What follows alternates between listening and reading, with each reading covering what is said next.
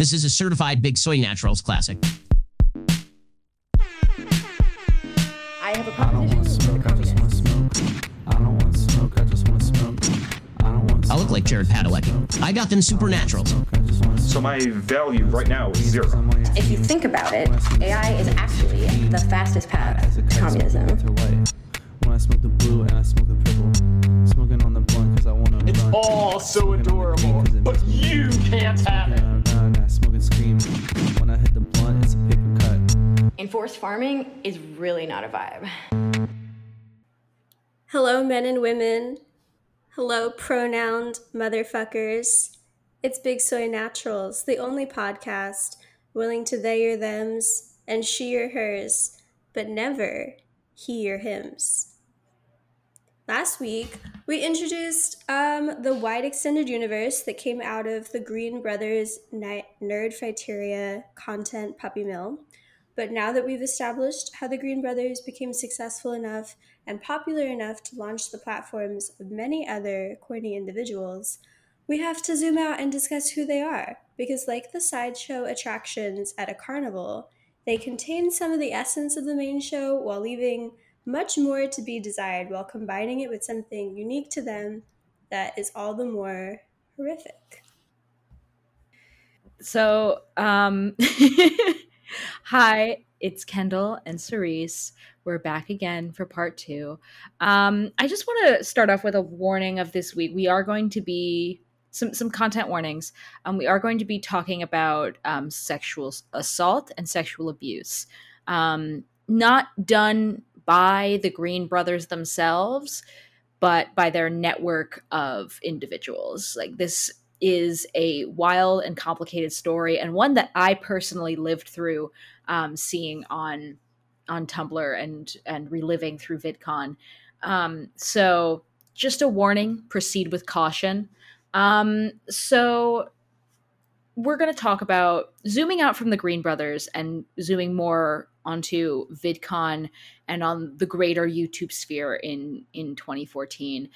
There was a myriad of you know uh, a certain brand of youtuber we'll say like british uh ukulele playing soft boys white. White. yes very white. Um and they were everywhere. Uh just a myriad of ukulele playing white boys. Um and they were absolutely incredibly famous. Um, I believe there is an article um, from uh, this article here um, Sex Lies in YouTube, the predatory side of internet fame. Um, there were quite a few uh, big rock stars within the VidCon world. Um, and this is like a convention where all YouTubers come. Pretty much everyone knows about VidCon now. It's like the platform for YouTube stars to meet and greet their fans and announce new projects. Um, Which again, um, Hank and John Green started, Yes. and these cast of like British YouTube characters are mostly all like DFTBA, um, like label people or other people that Hank and John put on in some way. Yes. Like these people in the early years of VidCon were like very much a close part of the Hank and John Green like extended universe. Yes. So we're talking about people like Tom Milsom, uh, Alex Day, Mike Lombardo. Um, I would say Sam Pepper was more on the outset of this, but he did go to VidCon very regularly and was a regular part of the YouTube sphere. Um, I think it's kind of, from what I remember, the timeline was um, uh, around like the same time we had Sam Pepper committed like a basically posted a video where he pulled pranks on women in public, um, where he pretended to have his hands in a hoodie, um, his sleeves were pulled down, and he kind of uh, had them stuffed into a hoodie while his hand was actually um, coming out from the underside of his hoodie and groping women. Um, that became a big controversy. Eventually, he said he hired some of these women as models and actors um, to pretend to be pranked. But then quite a few of the women from the video came forward and said they didn't know that was going on, or even if they were hired, um, they weren't aware that this was going to be a part of the um, the bit. So um, that became a big part of it. I think Yeah. Sam Pepper even kind of you could say he even started the genre of like commentary videos. Uh, people who started just making content about like different YouTubers making silly, controversial content, um, like for children. Um, so like commentary on bad YouTube videos uh, became a big genre, and I think that's in part due to Sam Pepper. And around the same time, a list on Tumblr came out of um, people who had committed sexual assault. This list was called the YouTube Abuse Master Post, and there were about forty-eight YouTubers on this list. Um, and it could range from this. This is very much getting back to our um, our feelings about like things like your fave is problematic, where it it could range from people who were like absolutely convicted for child pornography and were 100% sexually abusing large prominent other figures in YouTube uh, in the YouTube space. Um, people with multiple testimonies um, to people with like 46k followers on YouTube and um, like one account. Not to say that that person um, isn't telling the truth, but more that this was a varied list of a lot of different people committing a lot of different types of um, manipulation, sexual abuse, and sexual assault. Um, Well, even outside of the spectrum of just like how many allegations do these people have, also on this list would be, you know, as you mentioned, like people that literally were convicted for possession of child pornography, people with multiple, um, like, corroborated rape allegations. And then there would be someone on there where the, like, entire description for what they had done wrong is like makes problematic content. Yeah. So, a very varied list of people, but I think that the thing to note is that, like, among the many people on this list, um, a number of them were associated with, like, the Green Extended Universe, were fixtures at VidCon, and they were all the ones that had, like, pretty confirmed allegations of assault, abuse, manipulation, um, you know, like getting nudes from minors, harassing minors, and those main characters were also all like people that John and Hank specifically had put on. Yes, and I think something to remember with um, this uh, master post, uh, we'll say, of um, YouTube abusers is that this was 2014. So we're talking a couple years before the big Me Too movement in Hollywood. Um, we even have an article in here with the from Refinery 29, and it's a it's a title I hate, but it's not entirely wrong which was uh, YouTube's big first first big scandal was cancel culture done right. What happened? Um, so I would consider it's awful, awful title. Um, but I would consider like what they are saying in here is that it's it was basically Me Too before Me Too, and I would consider that pretty accurate. Um, I remember the response to this was um, rather swift and uh, widespread. Um, there was a ton of response from other YouTubers who wanted to get involved and um, make the platform better. They had different discussions about how do we um, how, how do we identify abuse within our own community? How do how do we um, tackle it between friends and coworkers that we know?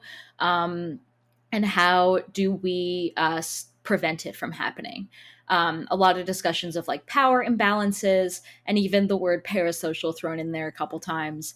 Um, what what the responsibility is between fans and the responsibility with between YouTubers and the responsibility between parents of these fans.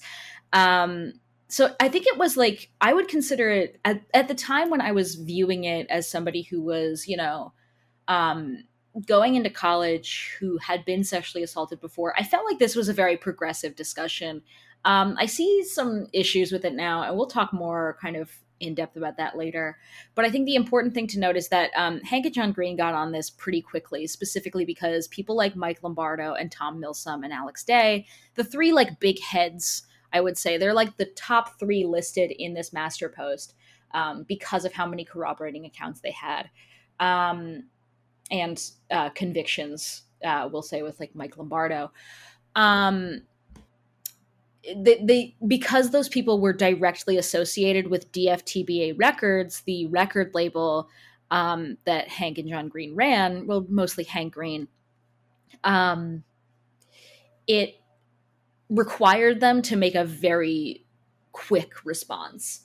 Um, I know that now DFTBA Records does not make music anymore. They mostly are a merchandising house for other YouTubers, but they still run under the same name. Um, so they responded um, in part.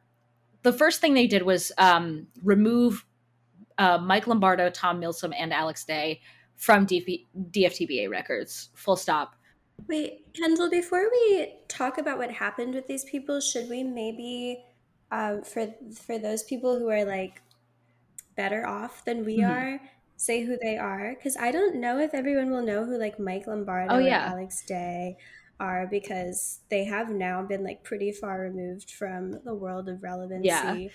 Um, Um, Mike Lombardo was like a piano rock kind of musician. Like Ben I Folds don't think he was doing style. wizard rock. It was more, yeah, more like Ben Folds style. He had um, like a couple albums out, I believe, that he was on the DFTBA record label, and he was also a YouTuber that people really liked. I'm looking just at his discography right now to see if I can recognize any of these song titles. It looks like he's got a song called Why Eminem is Awesome. He was doing covers of They Might Be Giants. Um, he, yeah, he was featured on a Sara Bareilles song. Oh, he opened for, for Ryan Cabrera, who probably is another person that no one knows anymore. But Ryan Cabrera was like uh, an early 2000s pop musician, and he was on almost every early 2000s reality TV show at the time. So Mike Lombardo, like, I don't know, he made not like explicit nerd music in the realm of like wizard rock, but but music for nerds.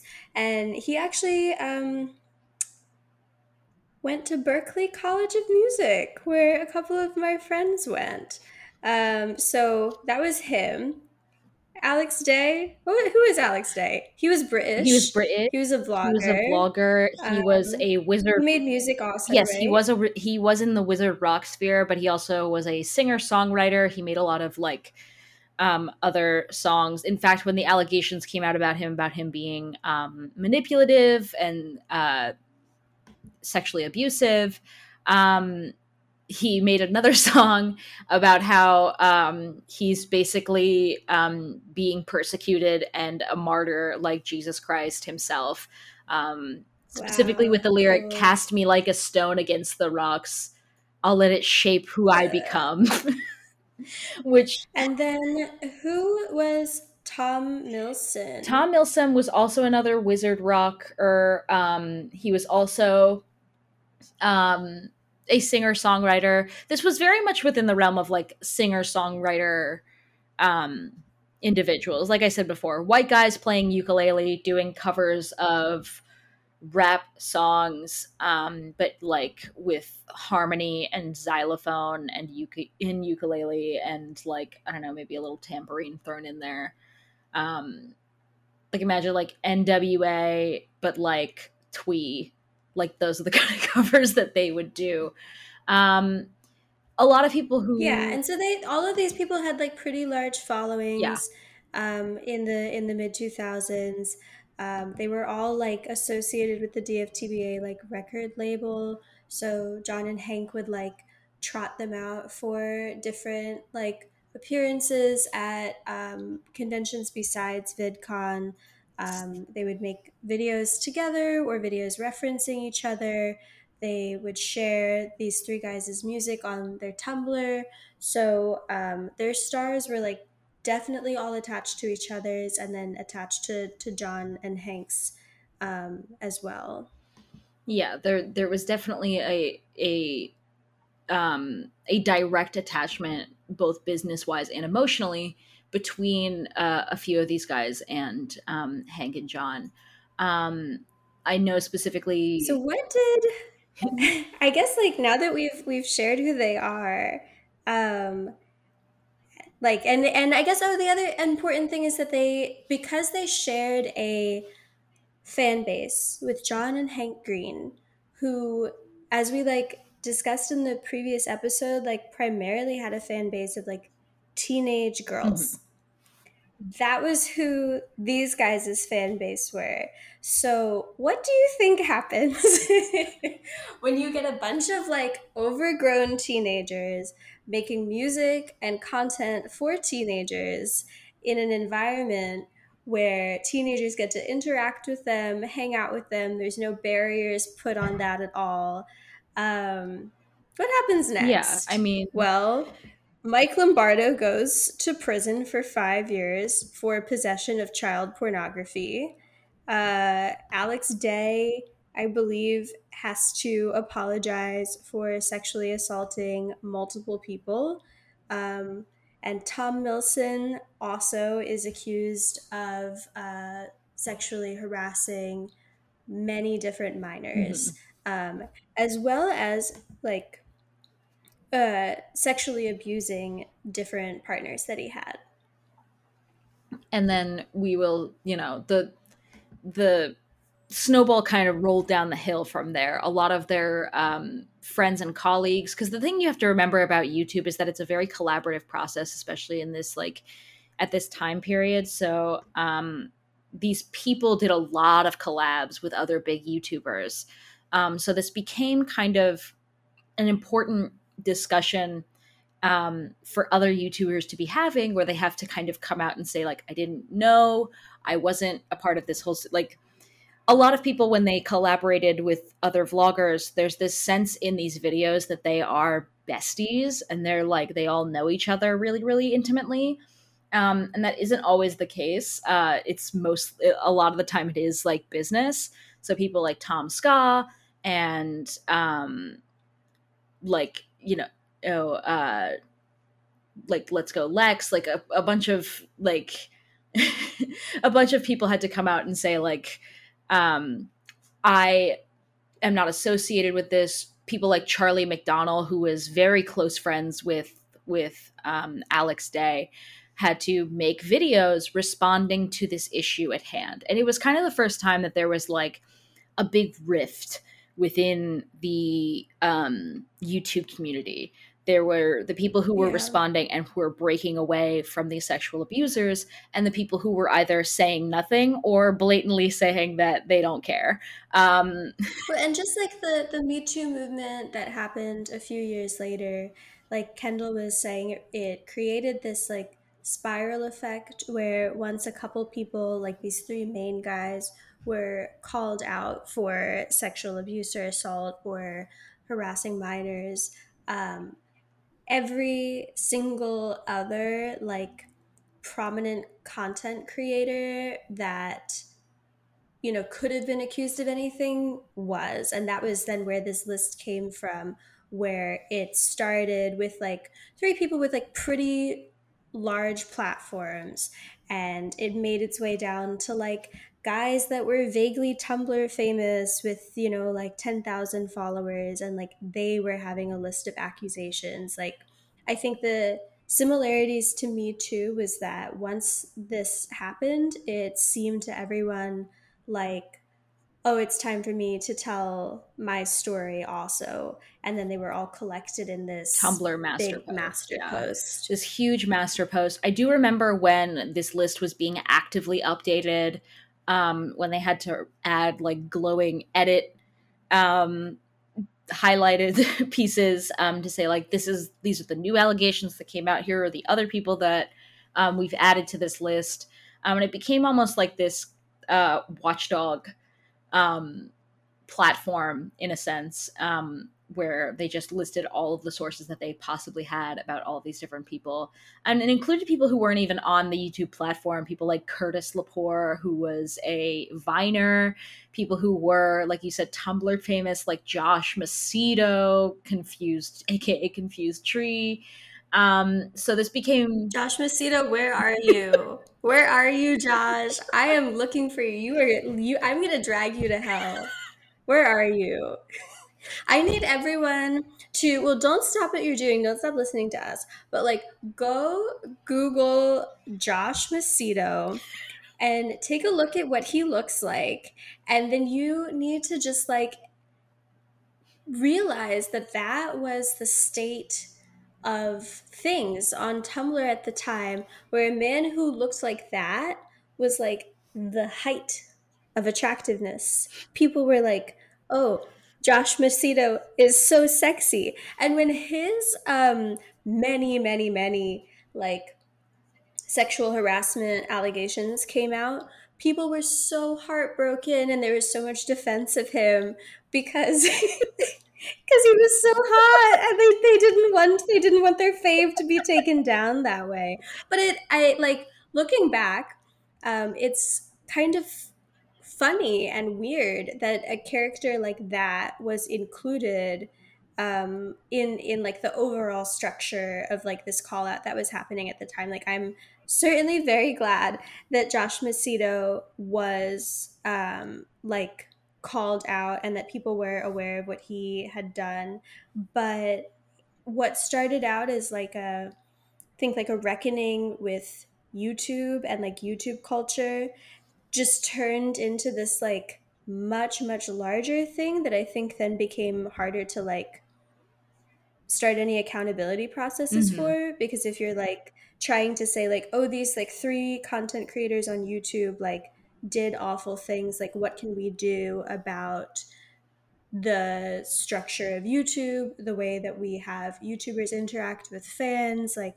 what kinds of people we promote on there to prevent this from happening again. I feel like you can actually like garner some positive results, but if it then just turns into like every single person online who has ever done anything ever that is bad, like it just becomes harder to address the the actual problem at hand um, because it all gets like included in one thing. Um, and also like people like josh macedo for example like the things that he did was like pretty similar to what um, like alex day or thomas milsom did. And so maybe it does make sense to include him in that respect but it's just also on a completely different platform. And so i think like not having that that nuance of like in what space are we like talking about what things it just makes it harder to address the issue overall Right. And I mean, I think a- a big part of this that I think was like there's some parts of this that I feel like were um better than say like Me Too. I think that um a lot of people me too was just Me Too was just bad. We'll we'll talk about that later, but um we have our own it was just we have our bad. hangups about Yeah. Me Too. Um and we're and we're correct. correct and we're right. But i would say like the things that they did better i think there was a there was a better understanding of like um how these people achieve power and where it comes from. Like um people like toby turner tobuscus who is very very very popular on youtube was also on this list. And he you know was an abuser but he was also um, it was identified very early on by a lot of people who um, were even like pretty young people who could be like 14 to 16 um, who identified that like this man who has committed abuse has um, has toys like toy lines um, with his face on them with his likeness that say things like two heroes that he is considered a hero of the uh, of like the space. So there was this feeling that everybody kind of got where they were able to kind of materially dissect um, the idea of like um, power on a much smaller scale than say someone like Harvey Weinstein, but still somebody who could commit a lot of damage within a community. Um, simply because of the power that he is able to wield. And part of that power has to do with VidCon. Um, a lot of people would say, like, I think there were quite a few testimonies um, from people who had been to VidCon before and had said, like, you know, it isn't really a safe environment. I don't want to smoke, I just want to smoke. I don't want to smoke, I just want to smoke. Um, before prior Yeah, to this, can we read? Yeah. Oh, sorry. Can we can we read how Hank Green responded Yeah. to the um is the Tom Milsom allegations because I think that that actually really like demonstrates what the problems with VidCon were and also the role that Hank and John played in enabling Yes. it. So one of the people that accused um, Tom Milsom was someone named Olga.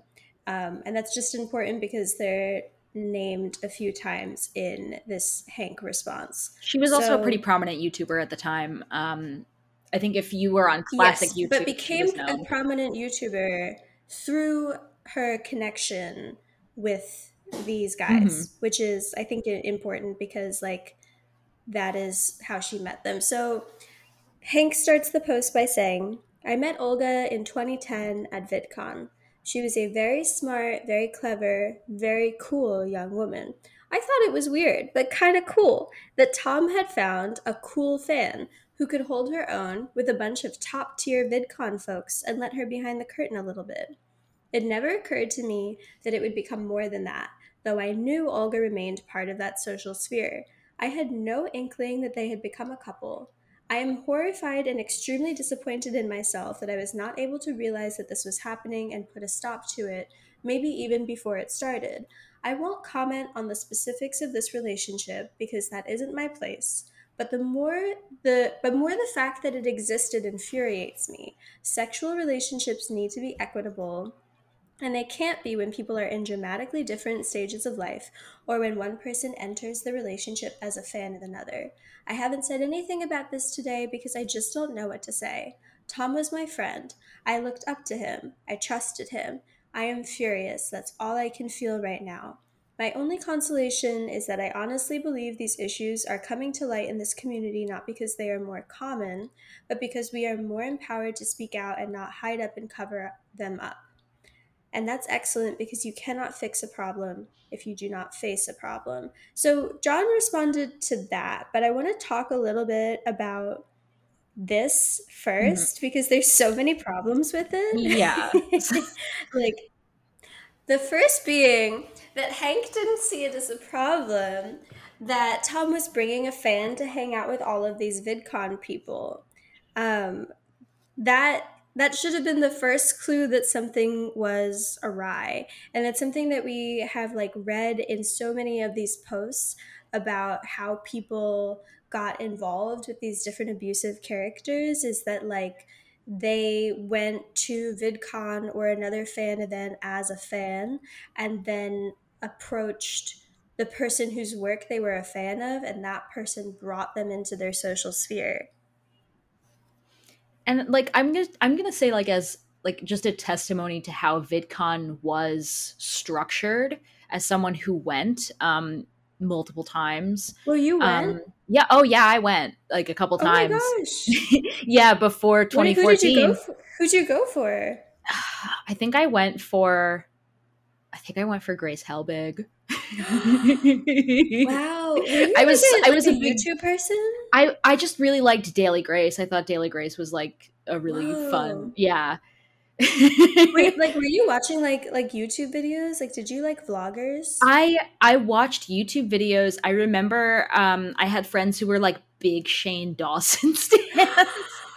oh my gosh, that's Um, wild. Was I was never was never really like a YouTube person. Um, I kind of thought all of them were like, well, it's it's like John and Hank, I guess, like that they had really like colonized that sphere, and so a lot of their people were popular Mm-hmm. on YouTube and and were like them. So I just thought that everyone was a little bit too like twee. Like I was never like a like a bow tie suspenders kind of person. I you know like I miss when men were men. And men have never been further away from being men than when they were popular on YouTube.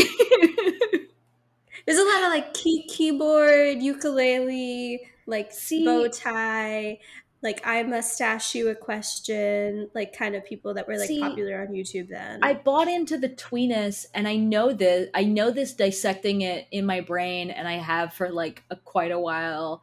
Um, I I bought into the tweeness because it felt safe, and I think that's kind of what rocked everyone's fucking world when this like 2014 Yeah. post came out. Is that we realized like, and it, and I think even with Josh Macedo, like that was kind of the first inkling of like, oh, just because a man doesn't yeah, act just because a, a man wears a bow tie does Yeah. not mean that he's nice. but exactly, yeah, I, I mean, like, this is, I think, the other part of this post that I find interesting is that Hank is trying to say, where he says, like, I, I don't believe that these issues are more common in this community, but that they're coming out because we're more empowered to speak up. I think that that's wrong. I think that they were more common in that community. Um, and I think that there was like something specific about that community also that enabled people to act out on like predatory and abusive tendencies unchecked. Yeah i mean even in this in this mashable article which i recommend everyone read because i do think it's like a good um a really great perspective actually on like how um these youtube stars and how youtube fans kind of saw their interactions. So um something that uh this publicist kind of said in this article is um, back in the day, to be a so called groupie, you had to really hustle with security and follow a band or celebrity to every single venue, Toosby said. Now, with stuff like Twitter, these stars have easy access to 12 and 13 year olds. If you are the kind of guy who is a jerk and want to capitalize on getting young girls today, it's the perfect environment for that. What's more, fear of consequence doesn't prevail the digital space. These digital stars aren't contracted to us at a studio, and most of them don't have a small army of handlers who to whom they are accountable. They achieved Yeah. fame for themselves, some literally overnight, and since their uncensored selves are the reason for their fame, they don't listen anyway. Many in the industry who have worked with young creators uh, tell Mashable. In some cases, agencies and PR firms have dropped clients over conduct. One person in the industry says they asked a digital influencer what was the best gift they ever received from a fan. The young t- teen star simply said, a blowjob. Um, yeah, like, so I think that's a pretty. this is. I think it's interesting that like you and other people would find like the twee people to be safer. I think I understand totally where that's coming from, but I guess to me, I I see them very much as like, you know, the it's it's a very like nerd fantasy of Mhm. like being able to um, like build a platform off of your like niche dorky interests and then get lots and lots of attention from young women um, and i think that like many of them were more than willing to exploit that oh, absolutely. and Well- i don't think that they ever saw themselves as like safe or Well, like what a that- safe alternative because they they they saw themselves as like akin to rock stars oh, which yeah. is really funny in in hindsight i i need to read Well, I just I just wanted to point out. John's response because it has it has a, a line in it that I know is going to make you um, vomit on the floor. Um, so so John responds to the Hank post that I just read, and he says, "I share Hank's disappointment. It's not clear in Hank's post, but he's referring to credible accusations concerning the music musician and YouTuber Tom Milsom." I don't know how to feel about this stuff except sad and angry, but I want to be public about my sadness and anger because I don't want to let this go unacknowledged. I've written and deleted thousands of words about this today, and I'm grateful to Hank for saying most of what I wanted to say. And here it is, Kendall. Here's the part that you're just going to love. He says, Consenting adults, go forth and do all the things. The oh. abuse of power that we seem to regularly see in these manipulative fan slash creator relationships is reprehensible and unacceptable. We are working hard to make sure that the events we plan and endorse are as safe and secure as possible. On a professional note, we continue to have a zero tolerance policy for abusive behavior by artists whose work is distributed by DFTBA, which once again stands for Don't Forget to Be Awesome. Um, so his music is no longer for sale at DFTBA. We could say that Tom Milsom, Alex Day, Mike Lombardo, they all forgot to be awesome. Um, and and they increased the amount of suck in the world.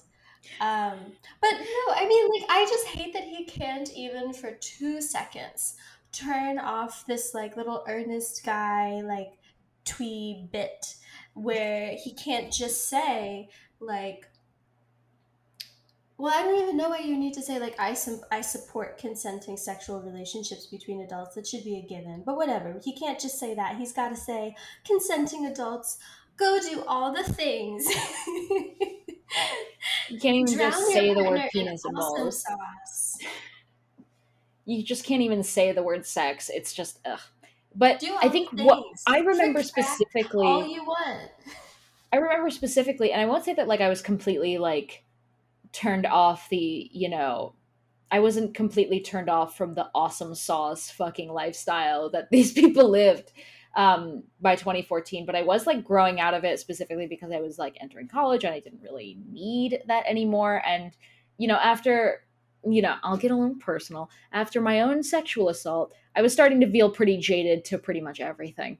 Um but uh and i you know i was healing through the process um because it had been like two years. And so this coming up again was very triggering but i also kind of wanted to become a part of it because i wanted to be involved and i wanted to be um to help be responsible for making some changes.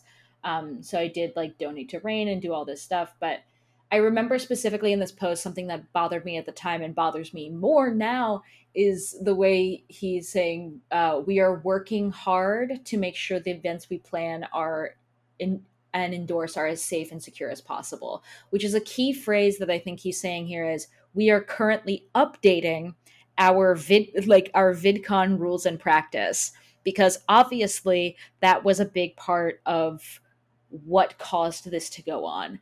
Um, i remember specifically the structure of vidcon was a lot more of like a wild west situation. I will give them this. It was the early uh, couple of years into vidcon but it is still unacceptable that um, for a for a long while um, fans were allowed to minors were allowed to just walk around VidCon without their parents, just straight up.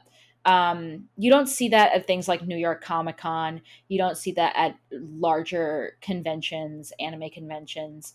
Um, minors have to have a parent or guardian, um, at least within like the space. Um, and usually creators don't leave booths and don't like they usually s- stand behind a green room or if they're at a meet and greet they um, are very controlled because they're they're you know they have handlers. But like the mashable article says um, these people don't have handlers especially at the time. I think now youtube has become a much bigger space to where people have publicists and agents that are like very specifically dedicated to just youtube um, they have like whole crews of people um, that work on their videos and editors. Um, but at the time this was very much like a individualist uh, career. It was very much just dedicated to one person does a vlog and edits, edits it on their own and um, eventually blows up enough to have an agent to, a booking agent basically. Um, but no one to like handle their public image so VidCon was just a big part of that in how people were just kind of allowed to waltz around um, unprotected by pretty much anyone. Now I would say VidCon has changed. I'll give them this. You know, um, I think it's I think it was important for them to immediately uh, sever business ties with Alex and Tom and with Mike. Um, Mike went to jail, so I think it's pretty obvious you're not even going to have um, business ties with these. He is out of jail now, though. Yeah. he's out. He's out as of 2016, I believe, or 2018. He's on Twitter now. He's making sex jokes on Twitter. Oh, Um, so cool. Also, I do feel like it's, um, you know, we've brought up a few times that he was like um, incarcerated for possession of child pornography. It's really, I think, important to note that the child pornography in question was like pictures of underage fans yes. that that he was collecting. yes. So via um, Snapchat. Um, it, it via was like directly forums. through his position as a prominent like nerd musician that he was able to do this. Yes, exactly. And I believe that they are attempting here in these posts, both Hank and John, to take accountability here. Um, No. But but Nope. in in I'm, I'm saying that they that in the PR sense that they are publicly saying we are we are no longer associated with them, Oh, and they you know what they said about Mike? oh I what? have the post where they respond to Oh. Mike Lombardo also, and it is oh, it's really funny. So once again, this is Hank because Hank seems to be he does all the dirty work for the nerd the nerd fighter community. But he says yesterday a website reported that YouTuber and musician Mike Lombardo was under investigation for exchanging explicit images with underage fans of his music. Some of Mike's music has been released through DFTBA Records, a record company that we own, and we've been friendly with him over the three years that we've known him. And many of Mike's fans are part of the Nerd Fighter community. But Mike himself, on several occasions, took pains to point out that he himself was not a nerd fighter, for whatever that's worth. it's worth nothing. Obviously, we were distressed to learn about this and quickly removed Mike's page from DFTBA, partly because we don't want to make any money from this sort of publicity, and partly because we don't feel it appropriate to continue our business given the situation. For the past year, Mike has released his music through other websites, but until today, we still sold some of his older work. In thinking about this terrible situation, it's important to remember that no one has been charged with a crime and that we don't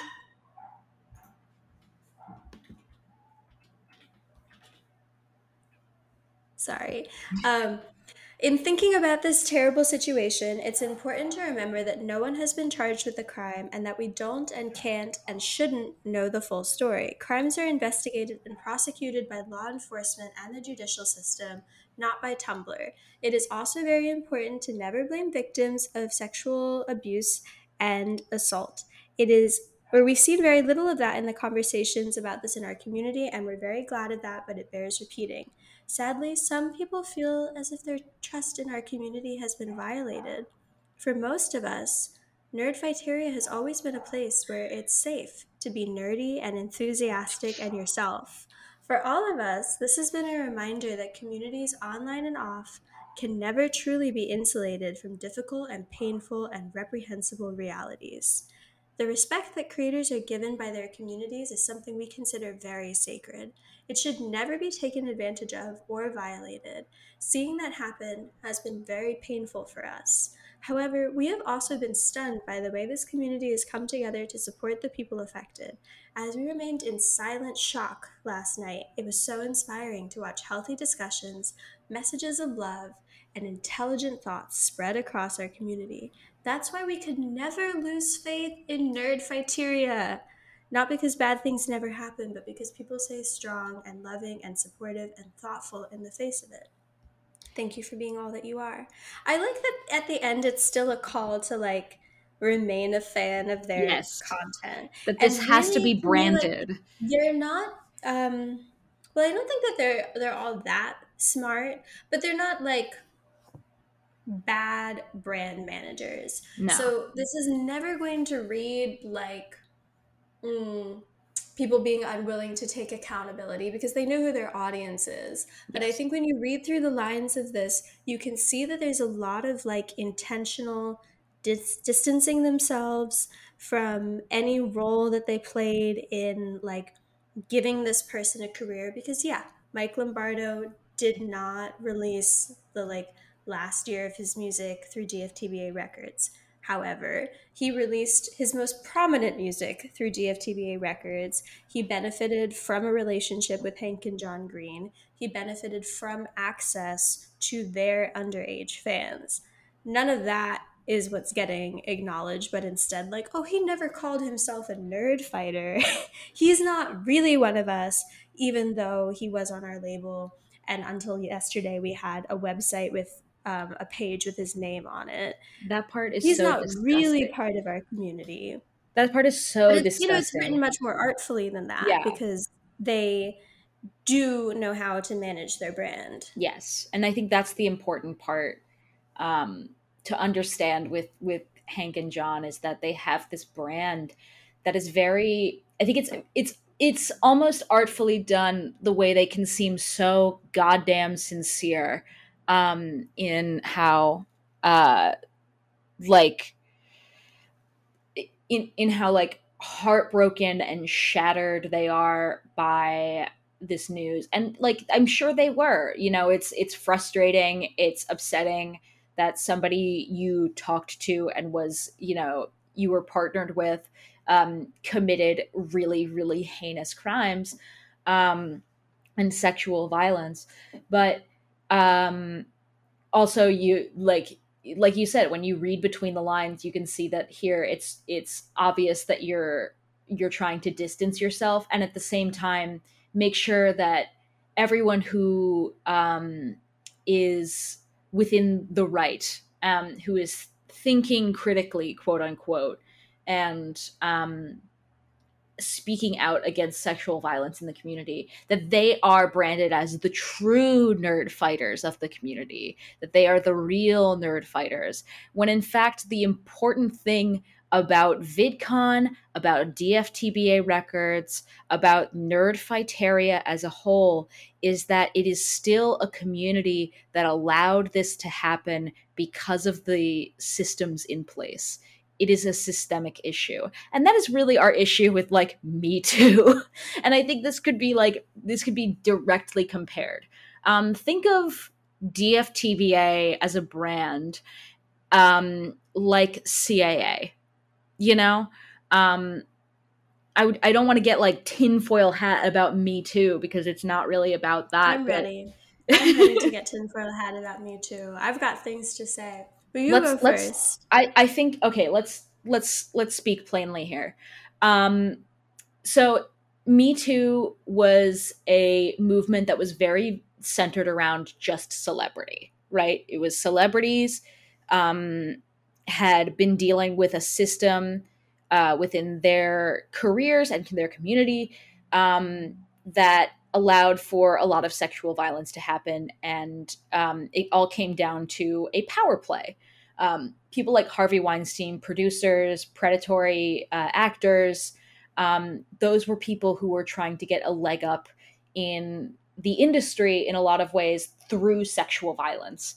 Um, and that's something that um, could be directly applied to that community. And then with Me Too, um, it became such a, a national phenomena um, that suddenly the idea of Me Too as um, like a formula, we'll say, like pe- uh, a person, uh, victim A calls out predator B, and um, a national community of supporters uh, get behind one or the other. Um, that's not something that can be applied to literally just the common average person and their sexual assault. Um, I had people after uh, Me Too um, talk to me online and ask me why I didn't go to the news. Why would I go to the news What about the a yeah, What the fuck? about a sexual assault that happened between uh, Joe Nobody and me? Like literally, just like like I was sixteen. They go, They were Kendall, why didn't you try to send someone to prison? Kendall, if you hate rape so much, why don't you send someone to prison? why don't you go to the cops why don't you um why don't you talk to the news why don't you make a call out post online um these are things that like can't be applied to literally everyone's um trauma These are things that um, can only be applied to certain people. And let's be honest here some of these victims um, had certain levels of power and wealth that I don't. You know, and I'm not saying that to be to blame them for what happened. Of course, what happened to them is terrible um, and shouldn't have happened in the first place. But the reason they are allowed to have such a big platform to talk about it is because they are famous and I am not. And that's just like the the be all end all. For all now. of it. For now. and you know when we talk about people like cia let's get real tinfoil hat here um, what have you really heard about people who um, committed sexual assault during me too um, other than harvey weinstein what have you heard, heard from them last i heard from some blinds um, brett ratner is still working under a different name Yeah, Brett Ratner is still working. Louis C.K. is still working. It didn't do anything. And I think, like, my problem with Me Too is that, like, number one, the movement itself, like, within Hollywood, seems to have not actually had an effect on whether or not, like, not even, like, if new abusers have the, like, same ability to be predatory, but even if, like, the old ones um, are still like able to work in the same spheres that they did before. Seems to have had the same effect. I also think it was like fundamentally bad for sexual assault victims in the rest of the world because it created this model that now people think um, makes sense to copy one to one exactly. in regular life when again like if we look at at the me too movement itself it didn't it didn't work there. Like if we bring it back to john green and hank green i think what's what's clear is that like all of these individual people that committed sexual assault that were sending nudes to minors trying to get nudes from minors like they were the ones that did something wrong john and hank they weren't they weren't doing that to anyone. And so in the model of Me Too, it doesn't make sense to hold John and Hank to the same level of accountability that it does to hold these three figures to because the only things that people know how to do is like fake cancel someone and bring them back a few years later and still give them a career doesn't make sense to like apply the same consequences to two people that didn't do anything but the the problem here with those three people was that perhaps they wouldn't have been able to do any of the things that they did if it weren't for the structure that John and Hank created. And so if we're like only ever approaching issues of sexual assault with this like extremely carceral mindset of like someone has to be a bad person and we need to throw them out, um, then we don't get to like look at the actual systems in place exactly that allow sexual assault to continue happening. And so we're like seeing that again in Hollywood now where you know it doesn't matter even if we did throw out Brett Ratner, which like we should, um, because there's going to be like another person that comes up in his place that does the same thing. and not only that You want us to believe that Matt Damon and Brad Pitt and Quentin Tarantino didn't all know what Harvey Weinstein was up to, but just because they didn't do those things themselves, like they shouldn't be held accountable. I think that's what happens when you only have like one method for handling sexual assault. Um, that it it then seems unfair to punish someone for someone else's actions, but it shouldn't be looked at as a punishment. Um, and it gets even worse when you try to extend that model into regular communities because there's no such thing as canceling a guy you know. Like, I I mean- mean, like, I'm, I'm using guy colloquially, Yeah. but like any person that commits assault, like, there's no such thing as like canceling a person in your community. Because if someone assaults me, okay, maybe I can tell all of my friends, and my friends never invite that person to hang out with us again. That seems like reasonable. That seems fair. That makes sense. Um, I could, I guess, make like a public social media post about it, perhaps, and then maybe no one in my extended community ever brings this person around. Uh, fine, uh, maybe, but that person can just like move to a different town. they can they can just go somewhere else where they then do the same thing to someone else and then what am I going to do like follow their life on social media and message every person that they come into contact with and tell them to avoid this person like there's there's no actual way to cancel if that is a real thing which it isn't someone in your community. So then we like we need to figure out okay how do we deal with the issue of sexual assault instead that like maybe keeps the victim safe from ever having to interact with that person again? Because like you shouldn't have to if you don't want to but also makes it so that the person who like committed the harm is not able to do that again Yes. um in a way I that isn't carceral.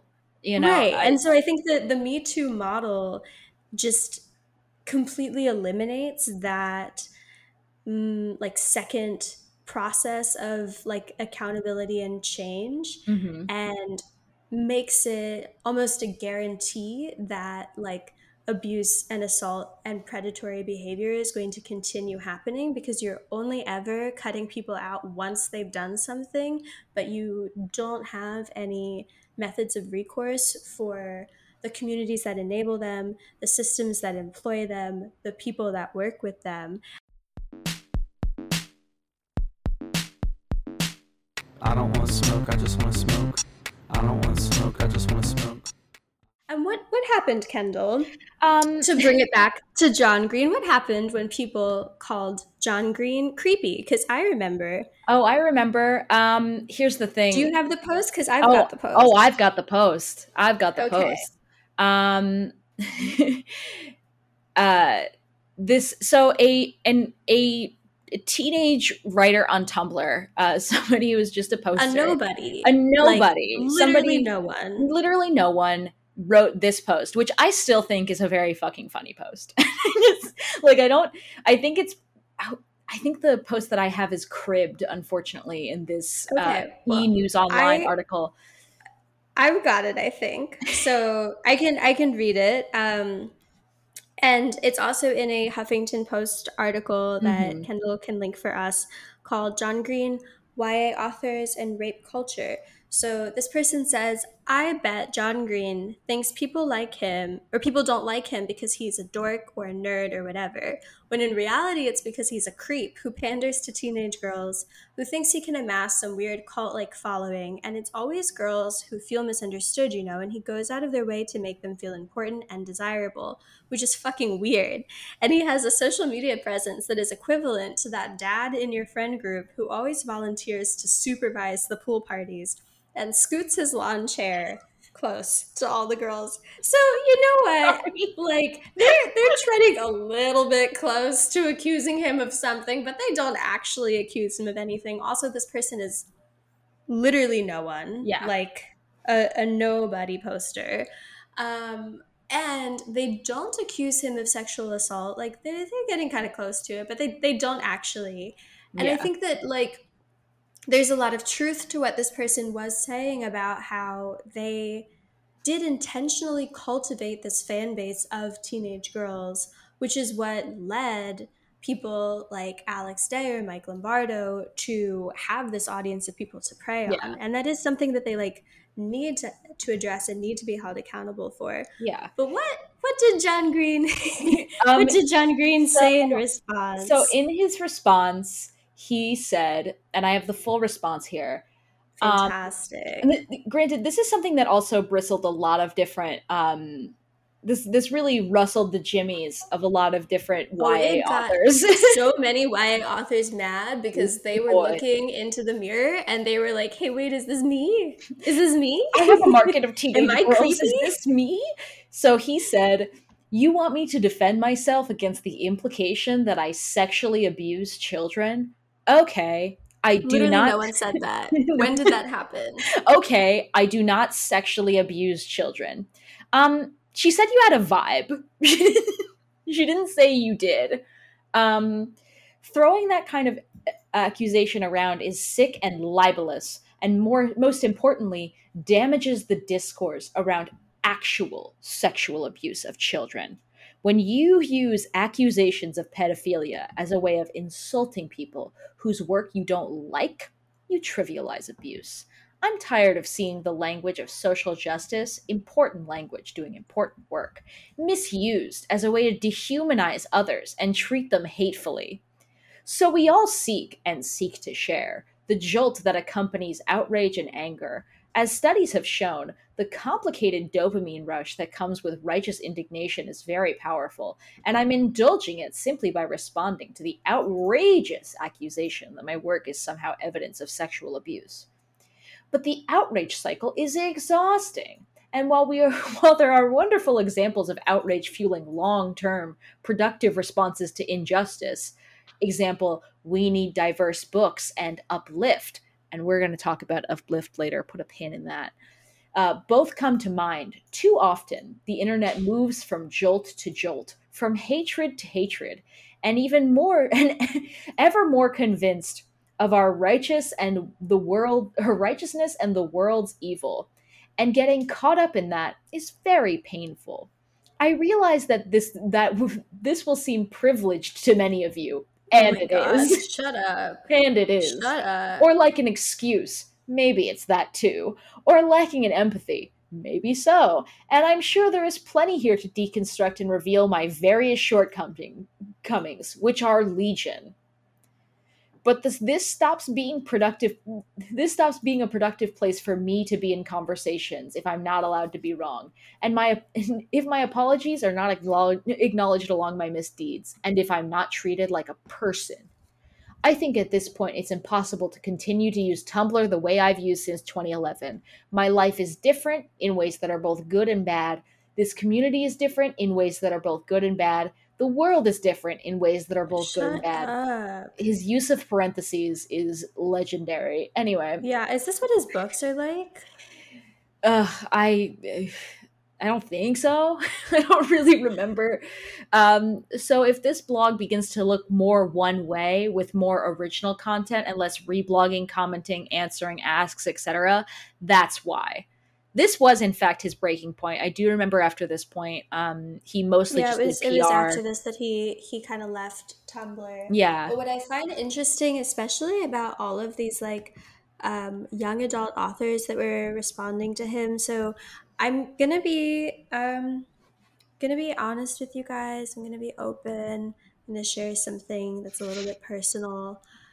Um, I don't read young adult books, and I never have because um, I'm a snob, and I like to read things that are good. And I've always thought that I was above reading stuff like books by John Green. what about Twilight? So these Twilight's for adults. Twilight is serious literature for adults. Um,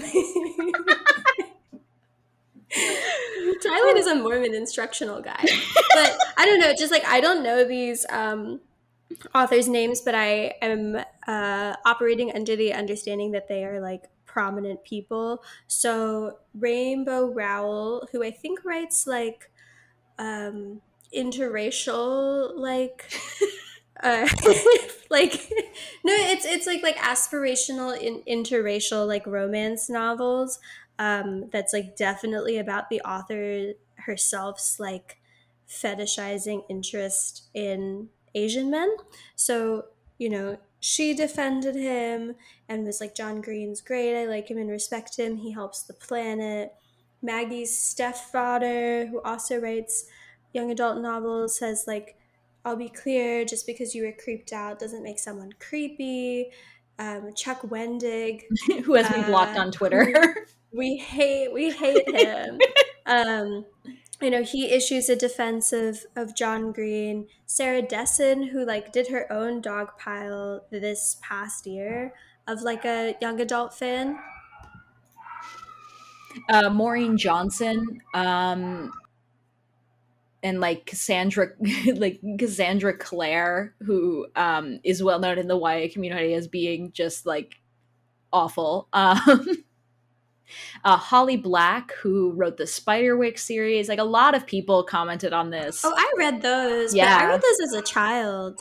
yeah, Are those also- for young adults? no, those are like those are books for budding goth girls. Um, Okay, yeah, fine. that's for me. But I think what's what's so funny is like that that he was much more interested in like protecting his like name and his reputation over an accusation that wasn't made. yes. That he issued this like extreme dog pile of a random teenage girl. which, by the way, And- happened and what in is the 2015. lesson also? The lesson also here is that like if you call out John Green, he will summon all of his powerful friends, just like Barack Obama got all the Democrats to drop out in 2020 so that Joe Biden could win. He will summon all of his powerful friends and get them to tell you that you're wrong. And what does that tell anyone else who maybe does have a legitimate accusation to make of like maybe not the Green brothers, but like someone in their sphere that you have to be careful. Yeah. And that like if you do, like they will send their people after you. Because it, yeah, they did write these responses about Mike and about Tom after a number of credible uh, allegations came out. But initially, like when Alex Day, for example, was called out, and this person messaged Hank and said, like, "Are you going to address the allegations? The fact that you haven't is making me uncomfortable." Um, Hank says, I don't mean to make you uncomfortable, but I have to ask you and everyone to understand that I can't be a judge of who is and who isn't a good person. It would be so nice if that person existed. If there really was someone who knew all the details of every situation and could hang a sign around every person's neck saying good person or bad person. But the world is not that way. I am proud and honored that people look to me for guidance, and I take that very seriously. But because I take it so seriously, and so many people look to me, I have a responsibility to act carefully and productively. I assure you that is what I'm doing. Which, by the way, like, it's so fucking condescending and smarmy. Like, this Yeah. person is saying, Can you address these specific allegations against this specific person? who, by the who way, is is also under your connected payroll. to you. Yeah, like is on your payroll. And he says, like, I can't be a judge of everyone who is and isn't a bad person, which is such a fucking straw man. I hate him. Um, but that's like, you know, that's how they were responding to stuff initially. Yeah. And then once the allegations piled up, then they were like, okay, like, I guess we have to say that child pornography is bad. And of So- course, it made him feel guilty and bad. And what does Hank do when he feels guilty and bad? He makes another anxiety. nonprofit. Um, he makes it well actually that is literally what happened next That is Yes. the final the final so stage you'll of see, you'll notice that in Hank's in John's you'll notice that in in John's response, he says that there are organizations doing good work, such as Mhm. Uplift. Yeah. And Uplift is the organization that Hank kind of started as a uh, task force, uh, we'll say, after um, this all happened. So, yeah, so they, um, wait, well, and the way that they announced this is, of course, in another vlog. yes, you know, you need you need a vlog to kick off your nonprofit. So Hank has a has a vlog called uh, "Sexual." Uh, actually, I don't remember the title of it. Whatever, it's called like "Sexual." Um, consent and assault and harm or something and i'm not going to read the full thing it's a lot of like nothing but there's a part in it that's like interesting to me where again he's just like really obscuring stuff where he says like sex is complicated in every way imaginable that's not aided by the fact that we've got a general societal taboo against discussing it like what was happening was not sex no, um, what was happening was like abuse and assault. There is a societal taboo against um, having relationships with minors, uh, one that I think we should continue. But I just think that like um, the conflation of sexual abuse and sexual assault with sex is is actually something that abusers do yes, and so it's not great that someone that has like a similar framework um, is then starting a fucking nonprofit in response to his own employees having many credible like sexual assault um, allegations. But he like you know, just discusses that there are different um, instances where the uh, messed up relationship that our culture has with sex creates relationships that are predator and prey relationships, which again, I think is just like very disingenuous and misleading. Like, yeah, we, we're all like raised in this culture, but like many of us can manage to have healthy sexual relationships. Um, but it does end with him like declaring the start to this nonprofit that I guess is is it still ongoing? Does this yes, nonprofit still this, exist? this this nonprofit still exists. Um, their website is still up. Um, their last video, because they do have a YouTube channel, I believe was like maybe a month ago. Um, or there's a their last like panel was obviously in in um 2019 um, but that's because of COVID, obviously. So I'll I'll give them that. Um, yeah, their last video was about seven months ago, so they haven't done much right now. Um, I think partially that's that's due to COVID, but they are like a, a they're still a an ongoing nonprofit. Um, their basic uh, pledge. Oh, some some tabs of their website don't work like their about page, so maybe they're not as ongoing as it seems. um, but uh, in in the MTV News article about Uplift uh, when it first was founded, um, Uplift is is their full title is Uplift Online Communities Against Sexual Violence. Um, the the article describes them as a um, it started as a task force to respond to a surge of disclosures and assess the community's needs.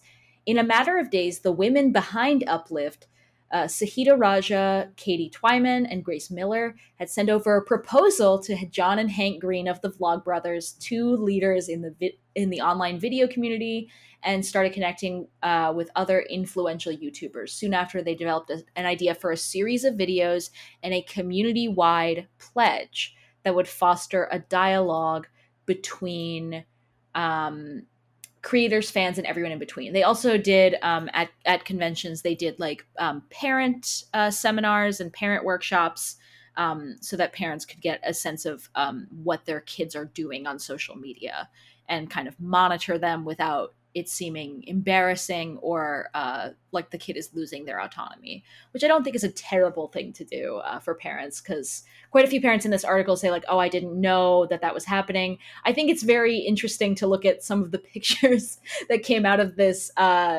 because, uh, like, who's in this picture? Um, three women, one of them being Laci Green. And Hank Laci square Green, in the middle. we're coming for you next. We Laci are. Green, your days are fucking numbered. Hank square in the middle of this photo. Um, we have a few blinds actually from TikTok of people who used to work for VidCon and thought it was interesting that Hank always put himself on the uh, women in diversity panels. Um, Well, Hank is kind of like a woman yeah. because he's got he's got anxiety. Die anyway. um, the safer community pledge. And also he's an he's an introvert. please let me Gender's read. a, spe- gender's a spectrum, Kendall. Okay. please let me read this safer community pledge. We are journalists. Um, we are not journalists anyway. No, journalists suck. um, so, U Coalition presents the Safer Community Pledge. Big movements start with individuals. When many people make small changes in their personal lives, we create a place that is safer and better for anyone. Safer Community Pledge is a simple step people can take to start taking a stand against community violence and harassment. Um, people basically signed a big wall taking this pledge. So it was like a lot of construction paper, and then the pledge was like in the middle. Um, the pledge states um, you can take this pledge by sharing this post on your favorite social media site. By sharing, you're commenting, you're committing the following I pledge that I will always prioritize consent. I understand consent is the uh, presence of an enthusiastic yes rather than the absence of a no, and that consent cannot be given cannot be given when someone is asleep or physically or mentally incapacitated. I pledge. Oh my god. I pledge that I will respect my partner's wishes and I will not pressure or coerce them into doing anything that makes them uncomfortable. I pledge How to. is this any different from the tech ghouls who give out like uh fucking like contracts to their their hookups being like I promise not to accuse you later um of of assault like this is so oh my god it's so hollow we Yeah. should put this on our website we should take the consent pledge We're- and we're it taking on big soy consent pledge. universe um and, and they're they're they're so they basically did that and then they they have some um they have some like convention panels where like at vidcon they would talk about sexual assault about rape culture um they manned a table at vidcon um, regularly up until covid. Um yeah th- there's a on each attendee's badge there was clearly written code of conduct conduct that let everyone know what kind of behavior was expected of them and listed a number for a hotline that could use they could use to report anything that made them feel uncomfortable. So they did that they have um, educational videos on their uh, website which um, have a criminally low amount of views. The most viewed video is episode 2 what is sexual assault? And it has 20k views. Probably i'm guessing because it was promoted by a couple of different uh, bigger youtubers. The rest have about maybe 1k 2k 5k at most. Um, I love so- the idea of a guy getting accused like a year later of sexual assault and being like, no, no, no, I took the consent pledge. no, don't worry. Like, wasn't me. um and i what's what's failed to being mentioned in this article is that vidcon didn't just like they didn't just happen this year and that uplift only came around in 2015 so up, up until this point there was no um, code of conduct clearly written code of conduct for everyone to see um, this was a new phenomena that they did not have parent workshops or a space for parents to uh, converse and sit in and ta- or have like workshops that um, told parents about internet safety. Um, that this this con had been going on for several years, um, and that this is this is was a very new development, and that their new development was just basic um, logistics basically. Uh, just a code of conduct and um, kicking people out when they are Yeah, which rude. I think feels less like interested in tackling the issue of sexual abuse and assault and more about covering their own asses. Yeah. Which is the other thing that I think that we got from the larger Me Too movement is just like people figured out some ways to uh, avoid accountability rather than like seek it. So yeah i mean i don't want to like i don't want to shit on the people who work for uplift directly um specifically like the people who like made some of these videos i don't want to like shit on them i think that like some of yeah, these I think that the, good the idea behind it is a, an idea that is like well-meaning. yes I think that the Green brothers' involvement, whether they know it or not, is like a very cynical ploy to cover themselves from like what happened uh, the year prior. Yeah, exactly. Like there, I, and I do think it's just very interesting that Hank refuses to ever be in the background. Um, like there's quite a few of these videos that are um, just like people speaking out about their sexual assault, having personal uh, feelings about it. But then there's just like there's quite a few panels where just Hank's just there um, and it's just like it's it's odd to me that he just kind of has to always be involved and be the face and i understand like from a business perspective that like it makes sense that the most popular person should be involved um, publicly so that um, you can gain some views um, and like gain some eyeballs onto this issue.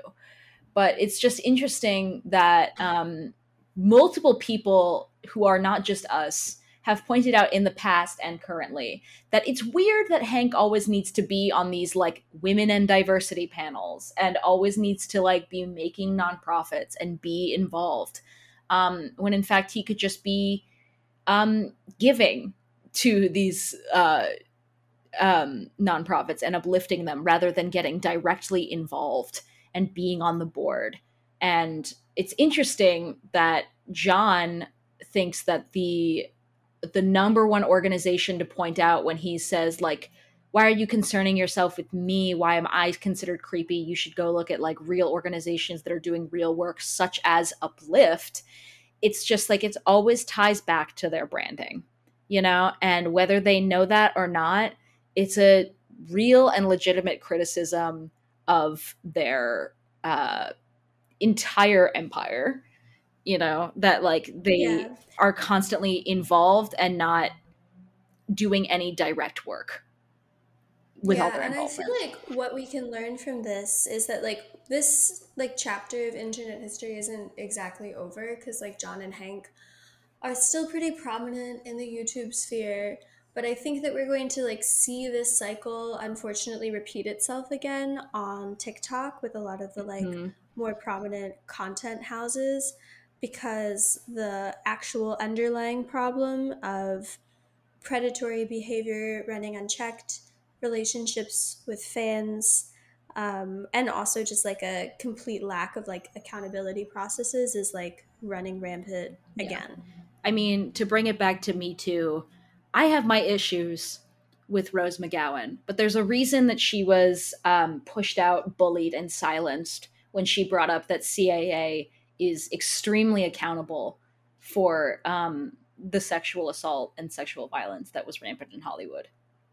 And I think that that's pretty clear when it comes to um, people like this Tumblr user that said that John Green gave her a vibe that he was kind of weird and creepy.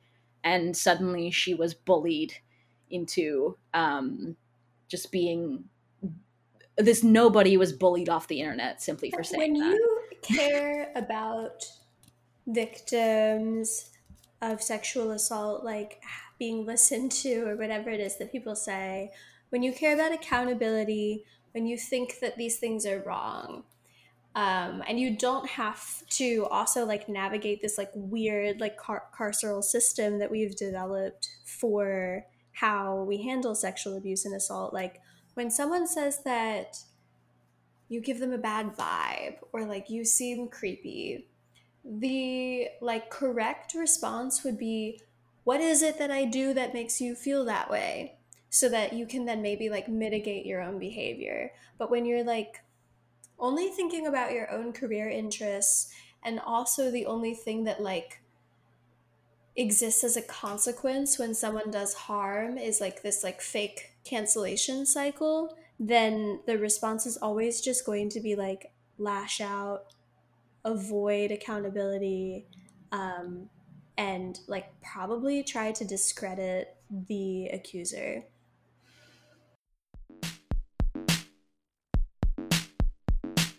I don't want smoke, I just want to smoke. I don't want smoke, I just want to smoke. It's me too was a fucking mistake this was big soy naturals um, follow us on Patreon, follow us on Twitter. We are finally on Apple Podcasts, so please leave we us a are good finally review. on apple podcast you better listen to us there you better leave us a five star fucking review or else i will find you and i will call you sexist on twitter We will call you sexist on Twitter. You are a misogynist if you don't leave us a five star review, so that the Apple algorithm knows that we are um, beautiful You're and hot. misogynist you are biphobic you are Ableist. ableist, Yeah. you're racist against biracials and also people with blue eyes Yeah. you know we had to reschedule recording because kendall has blue eyes Yeah. We did. I got a migraine. So, like, think about that. Think about the the pressure that you're putting poor Kendall under. and you know, like there's there's quite a bit of white woman colorism that I've been facing from from our fans. So for being blonde. for being But you have you've got the power. I know. It it you know, I just feel like I'm being canceled. So, like, re- reverse right Yeah. white woman. yeah. Okay. Uh, good night. Good Good, night. luck. Good luck. We'll see you later. Goodbye. This was Big Soy Naturals. Fuck Hank Green. Goodbye. Bye when I hit the blunt, it's a pick cut. Enforced farming is really not a vibe.